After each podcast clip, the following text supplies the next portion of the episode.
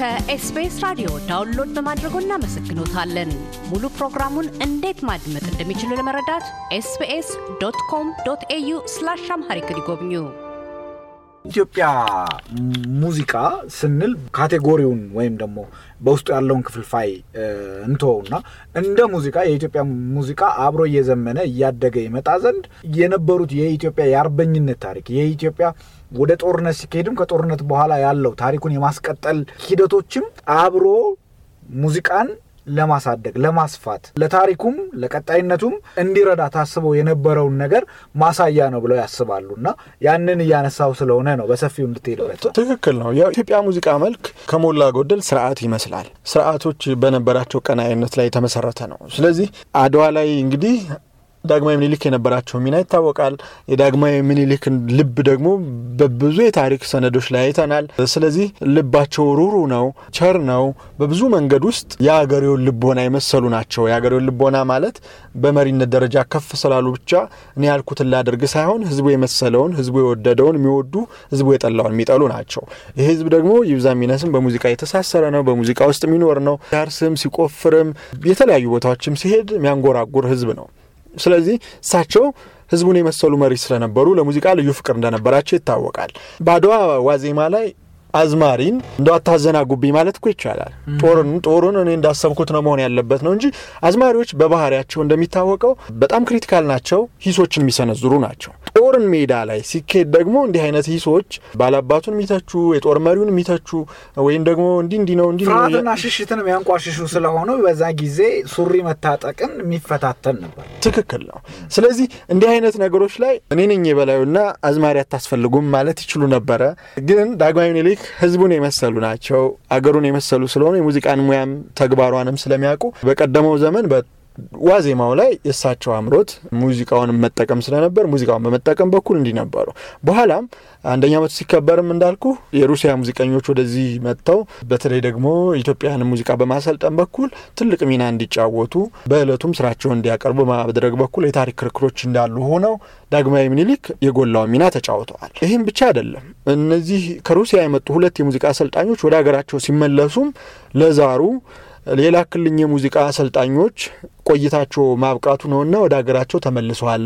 እባክህን ተጨማሪ የሙዚቃ ሰዎች ወደ ኢትዮጵያ ልከህ የጀመርኩትን የሙዚቃ እንቅስቃሴ ተስፋው እንዳይነጥፍ ትረዳኝ ዘንድ ፍቃድህ ይሁን የሚል ደብዳቤ ለዛር ኒኮላስ ልከዋል። ስለዚህ በኢትዮጵያ ሙዚቃ ውስጥ የአድዋ ላይ የተጀመረችው ትንሿ የተዘራችው ትንሿ ዘር በድሉ በዓል ማግስት ወይም ደግሞ ለአንደኛ ዓመቱ የተዘራችው ዘር የኢትዮጵያ ዘመናዊ ሙዚቃ የመጀመሪያ መልክ ተብላ ትታሰባለች።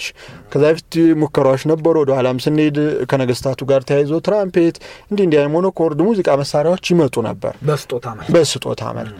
አድዋ ግን ያመጣው ድል ግን ሩሲያዎች ወደ እኛ እንዲያዩ ማየት ብቻ ሳይሆን የሙዚቃችን ላይ የራሳቸውን አስተዋጽኦ እንዲያደርጉ ዘመናዊ የሚባለው ሙዚቃ እንዲጀመር ትንሿን እርሾ ሲጥሉ ዳግማዊ ምኒልክ ደግሞ ያንን እርሾ ይዘው እያሰፉ ሂደው የኢትዮጵያ ዘመናዊ ሙዚቃ መሰረትን የጣሉ መሪ ናቸው። በታሪክ ውስጥ የእሳቸው ሚና እንግዲህ እንዲህ ነው። ጠቅለል ሲል ግን ቀደም ብዬ እንደጠቀስኩ አድዋን በመፍጠር ሂደት ውስጥ የነጻነት ምልክታችንን ኩራታችንን በመፍጠር ሂደት ውስጥ ሙዚቃ የራሱ ፋይዳ እንደነበረው ሁሉ ከዛ ደግሞ አድዋ ራሱ የኢትዮጵያን ዘመናዊ ሙዚቃ አዋልዷል።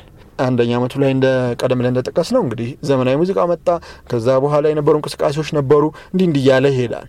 በዚህ ሂደት ውስጥ ስርዓቶች ደግሞ የየራሳቸው መልክ አላቸው። ጦርነት ደግሞ ትልቁን ቦታ ይይዛል። የኢትዮጵያ ታሪክ ይብዛ የሚነስ እንግዲህ ከሶስት ሺህ ዓመት ለአንድ የታሪክ ጸሐፊዎች አንድ ስድስት መቶ ዓመት የሚሆነው የጦርነት ነው ይላሉ።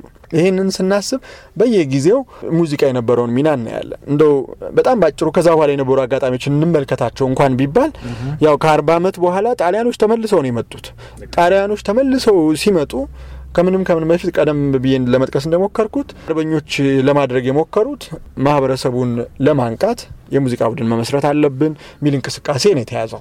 ስለዚህ ኢትዮጵያ ሕዝብ የሀገር ፍቅር ማህበር ተመሰረተ። የኢትዮጵያ ሕዝብ የሀገር ፍቅር ማህበር ተመስርቶ ብዙ ስራዎች ለመስራት ተሞክሯል። ከጦርነቱ በፊት በጦርነቱ ወቅትም ብዙዎቹ አዝማሪዎች ትልቅ ሚና ነበራቸው። እነ ንጋቱ አከልካይ፣ ፈረደ ጎላ የምንላቸው ሰዎች የውስጥ አርበኛ ሁነው ከዚህ ወደ ሌላ ቦታ ከአንደኛው ቦታ ወደ ሌላ ቦታ ለአርበኞች መረጃ በማድረስ የጠላታን እንቅስቃሴ በመሰለል ከነሱ ጋር ለጠላት ቅናዊ በሆነ መንገድ አብረው እየሰሉ በማስመሰል ለምሳሌ በወቅቱ የነበረው በዳግሞ ወረራ ወቅት የነበረው የጣሊያኑ ንጉስ እንግዲህ አማኑኤል ነው የሚባለው።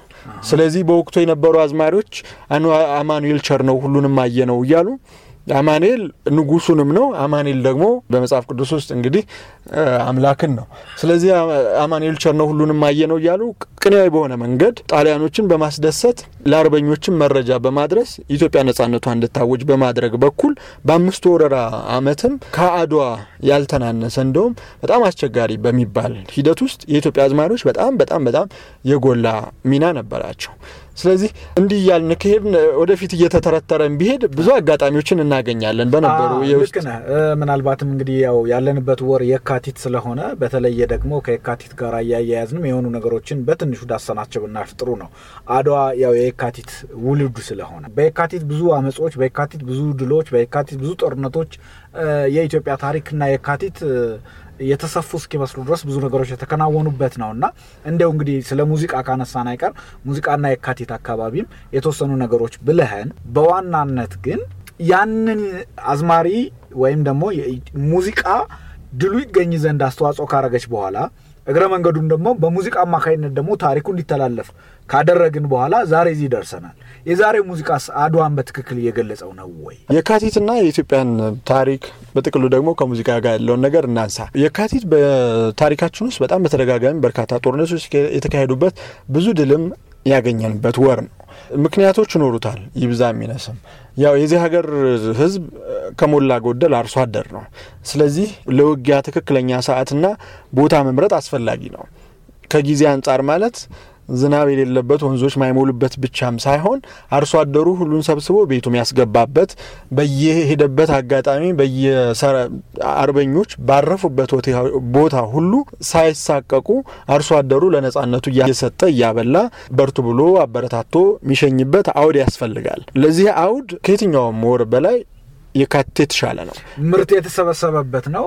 የፋታ ጊዜ ነው። የፋታ ጊዜ ነው። ለዚህም ነው አሁን ሰርግና ሞት አንድ እንደሚባለው እህል የሚሰበሰብበት ነው። የደላ ነው። የደስታ ወቅት ነው። ነጻነትንም ለመሻትና ነጻነትን ለመተግበርም ያሉ ነገሮችን ሁሉ ሰብስበህ የተሻለውን አጋጣሚ መርጠህ ወደ ጦርነት የምትሄድበት ወቅት ነው። ይሄ በተለይ በቀደመው ዘመን በነገስታቱ ዘመን የሚመረጥ ነው። of course የአድዋ አጋጣሚ ትንሽ ለየት ይላል። አድዋ ላይ የድርቅ ወቅት ስለነበር የካቲት የተመረጠው የተሻለ እህል ይገኛል በሚል ሳይሆን ጦርነቱ ተገፋፍቶ ተገፋፍቶ ተንከባሎ ተንከባሎ እዛ ሰዓት ላይ መሆን ስለነበረበት ነው እንጂ ከዛ ፊት የነበረው ወቅቱ ረሃብ የነበረበት ነው። ክፉ ዘመን የሚባለው ስለነበረ የተድላና እንደው ጠግቦ ለድል አድላጊነት የተሻለ እህሉም ምኑም ያለበት ነው ተብሎ የሚታሰበው ወቅት አይደለም። ግን በሌሎች ጦርነቶች ውስጥ የካቲት ላይ በጣም ብዙ እኛ የምንዘክራቸው ጥቂቶችን ስለሆነ ነው እንጂ ብዙ ብዙ ጦርነቶችን ከተመለከት ናቸው የካቲት ላይ የተካሄዱ ናቸው። ይሄ ደግሞ ሲሆን እንግዲህ አዝማሪውም ራሱ አርሶ አደር ስለሆነ እህሉን አስገብቶ ይንቀሳቀሳል። ከሙዚቃ አንጻር ካየነው ደግሞ ከአዝማሪዎች ውጭ ሀሚና የሚባሉ ላሊበላ የሚባሉት በተመሳሳይ ስም ይጠራሉ። አንዳንድ ቦታ አሚናዎች፣ አንዳንድ እነሱም የሚንቀሳቀሱት ታህሳስ ህዳርን ተከትሎ ነው። ስለዚህ እነዚህም ራሱ በኢትዮጵያ ሙዚቃ ውስጥ ሌላ መልክ ናቸው። ብዙ አበርክቶ ያላቸው ናቸው። እንደው አዝማሪዎች ላይ ስላተኮርን ነው እንጂ እነሱም የሚንቀሳቀሱበት ወቅት ነው። ስለዚህ የካቲት ጥር እንደዚህ ታህሳስ የሚባሉት ወይም ደግሞ በተለይ መኸር ወቅት የምንለው በተለይ በብዙ መንገድ ውስጥ ለአዝማሪዎች ምቹ ነው። ያኔ የነበረው እንግዲህ ግብይቱም ገንዘብ አይደለም። የሆነ ነገር ሲያቀርብ የሆነ ነገር ነው፣ ውጥ ነው። ስለዚህ አንዳንዴ እንደው ምን ይላሉ አባል አባቶች ይባላል አዝማሪውን ይሄ ድምፁ ጥሩ ነው የሀገሩም ሕዝብ ይወደዋልና ወደ ታች ያለውን እሱ ቢያስገብርልኝ ብዙ ይዞ ይመጣል ብለው እስከ መላክ ይደርሳሉ ይባላልና እንዲህ አይነት ፖለቲካል ሮልም ነበራቸው አዝማሪዎቹ ማለት ነው። ወደዚህ ዘመን እንምጣ እንግዲህ እንዲህ እንዲህ እያልን የዛሬው ዘመን ደግሞ አድዋን በመግለጽ በኩል የዛሬው ዘመን ሙዚቃችን እንዴት ይገለጻል የሚለው ነው። የዛሬው ዘመን የኢትዮጵያ ሙዚቃ ሲነሳ መልኩ መስቀልቅል ያለ ነው። ስለዚህ ጥርት ያሉ ነገሮችን ይዞ መምጣት አስቸጋሪ ነው። በተለይ ከ19 ስልሳዎቹ በኋላ እጅጉን መንግስታት የተጫኑት ነው የኢትዮጵያ ሙዚቃ። ከ1983 በኋላ ደግሞ ሙዚቃ ራሱን መቻል አለበት፣ ሙዚቃ ልክ በሌላው ዓለም እንዳለ ሁሉ ነጻ መሆን አለበት ስለተባለ ባለቤት አልባ ነው የኢትዮጵያ ሙዚቃ። ስለዚህ በቀደመው ዘመን ባለቤት ስለነበረው ለማጉላት የተፈለጉ የታሪክ አጋጣሚዎችን በማጉላት በኩል ትልቅ ሚና ነበረው። ከዛ ደግሞ በደርግ ዘመን ደግሞ በተለይ በተለይ ይሄ አገራዊ አንድነት እንዲህ እንዲህ አይነት አስተሳሰቦች የብሔርተኝነት ሙዚቃን ለብሔርተኝነት የመጠቀሙ አስተሳሰብ ተመልሶ የገነነበት በመሆኑ በወቅቱ የነበረው ስርዓት እንግዲህ ለራሱም ቢሆን አድዋንና ሌሎችን ዶጋሌን ጨምሮ ታሪኮች በሙሉ አዎ ድጋሚ እንዲጎሉ በማድረግ በኩል ትልቅ አስተዋጽኦ አድርጓል። በዚህ ሂደት ውስጥ ብዙ ሙዚቃዎች ተሰርተው ምንሰማቸውም ሊሆኑ ይችላሉ። በወቅቱ ደግሞ ተሰምተው ብቻ አለፉም ሊሆኑ ይችላሉ። ግን በርካታ ሙዚቃዎች ተሰርተዋል። ከ1980 እንግዲህ እንዲህ ሙከራዎች ከነበሩ በኋላ ከ1983 በኋላ ለውጡ ሲካሄድ ወይም ደግሞ ኢህአዴግ ስልጣነ መንበሩን ሲይዝ ሙዚቃ ባለቤቱ የሙዚቃ ባለሙያው ነው ስለተባለ የሙዚቃ ባለሙያዎች ላይ ነው የታሪኩን የማቆየትም የመሰነድም ትልልቅ ሀሳቦችን አመንጭቶ መሬት አወርዶ የመዘከሩም ስራ ለሙዚቃ ባለሙያ ተተወ። የዚህ ሀገር የሙዚቃ ባለሙያ ደግሞ ያለው ውስንነት ይታወቃል። በተለይ ከገንዘብ አንጻር እንደ ትልልቆቹ ሀገራት ትልልቅ ገንዘብ አወጥቶ ርብጣ ሚሊዮን ዶላሮችን ወይም ገንዘብ አወጥቶ ትልቅ ሀሳቦችን ለመስራት የሚመች አውድ የለውም። እዚህ ሀገር ላይ ሁሉም የየዕለት ጉርሱን ሰርቶ ሚኖር አርቲስት ነው። በዛ ሂደት ውስጥ እንግዲህ አድዋ የመጀመሪያውን ያህል ሚና የለውም። በሙዚቃው በኩል አድዋን ለመዘከር የተሞከሩ ሙከራዎች አመርቂ ናቸው ብሎ መናገር አይቻልም። አይቻልም ሳይሆን በጣም እየተጎሳቆለ ሄዷል ብሎ መናገር ይቻላል። ግን እንደዛም ሆኖ በየታሪክ ወቅቶች በሆኑ በሆኑ አጋጣሚዎች ውስጥ ሙከራዎች ነበሩ አድዋን ለመዘከር የተደረጉ። ምናልባት እንደ አሁን ላሉ አድማጮች በቀላሉ ሊታወሱ የሚችሉት ሁለት ስራዎች እንጥቀስ ብንል እንግዲህ ቴዎድሮስ ካሳሁን የተጫወተው ጥቁር ሰው ነው።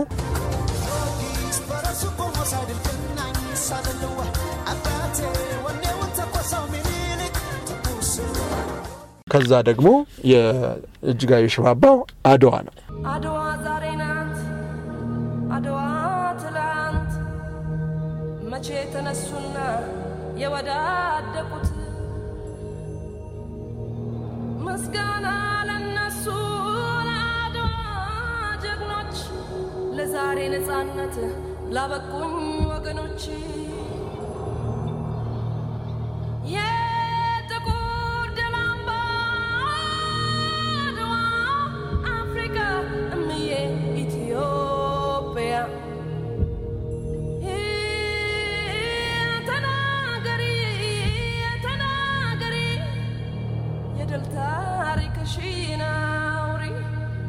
ሁለቱ የተለያየ መልክ አላቸው። አድዋን በማንሳታቸው ደግሞ ተመሳሳይ ናቸው ልንላቸው እንችላለን። ቴዎድሮስ ካሳሁን በጦርነት ውስጥ የነበሩ ሰዎችን ነው ያነሳው። በእነሱ ውስጥ ነው የሀገሩን መንፈስ ድጋሚ ሊያነሳሳ የሞከረው። ስለዚህ እነ ባልቻ አባ ናፍሶንም የዳግማዊ ምኒልክንም ሌሎችንም እነ እቴጌ ጣይቱንም የነዚህ መንፈስ ዛሬም ለሀገሩ ይበጃል የሚለውን አስተሳሰቡ ነው ለማንሳት የሞከረው።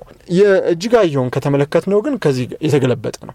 እጅጋየሁ በጥቅሉ የሰው ልጅነት ጥያቄ፣ የሰው ልጅነት የነጻነት፣ የሰው ልጅነት ለራስ ክብር፣ ለሀገር ማንነት የሚሰጥን ዋጋ ነው ለመግለጽ የሞከረችው እንጂ እሷም በአንድ ወቅት እንደተናገረችው የታሪክ አጋጣሚ ላይ የነበሩ መሪዎችን ከማግዘፍ ይልቅ አጠቃላይ ጉዳዩን ማግዘፍ። እሳቤውን እሳቤው የአሸናፊነት እሳቤው አድዋ ባይኖር እኔ አልነበርኩም ነው። ስለዚህ የሰው ልጅ ክቡር እንደሚለው ሰው መሆን ክቡር እያለች ሌላ ሌላ መልክ ነው ይዛ ለመምጣት ይሄ ይሄ ሌላ ትልቅ ፍልስፍና ያለው ይመስለኛል። አሁን በዘመናዊ ዓለም የፖለቲካ ሀሳቢ ውስጥ በቅርቡ ትልልቅ እንደው ጎላ ብለው ከሚጠቀሱ ሰዎች መካከል አንዱ ፍራንሲስ ፉካያማ ነው። ከዛ በፊት ወደ ኋላም ስንሄድ እንዲህ የሰው ልጅ ማንነትና የታሪክ ትግሎችን በፍልስፍና አንጻር በመመልከት በኩል እንግዲህ የሄግልን ያህል ትልቅ ሰው የለም። ሁለቱ ሰዎች ምን ይላሉ? የሰው ልጅ በዘመናት ሁሉ ያደረጋቸው ጦርነቶች ይገለጹ ከተባሉ ክብርን የማስመለስና ክብርን የመንጠቅ ፍትጊያዎች ናቸው ይላሉ። አንዱ የሌላውን ክብር ለመንጠቅ ይሞክራል፣ ሌላኛው ክብሬን አልሰጥም በሚል የሚደረግ ነው። የአድዋ መንፈስም ይሄው ነው። እጅጋየሁ ሙዚቃዋ ላይ ይዛ የመጣችው ሀሳብ እንዲህ አይነቱን ዓለም ላይ አሁን ያለውን ትልቅ ጦርነትን በሌላ መንገድ የመመልከት ፍልስፍና ነው ይዛ የመጣችሁ። ስለዚህ ሰው መሆን ክብር ነው የምትለው እነ ፉኩያማም demand of dignity demand of recognition የመታወቅ ክብርን የመሻት ጦርነት ነው ይሉታል።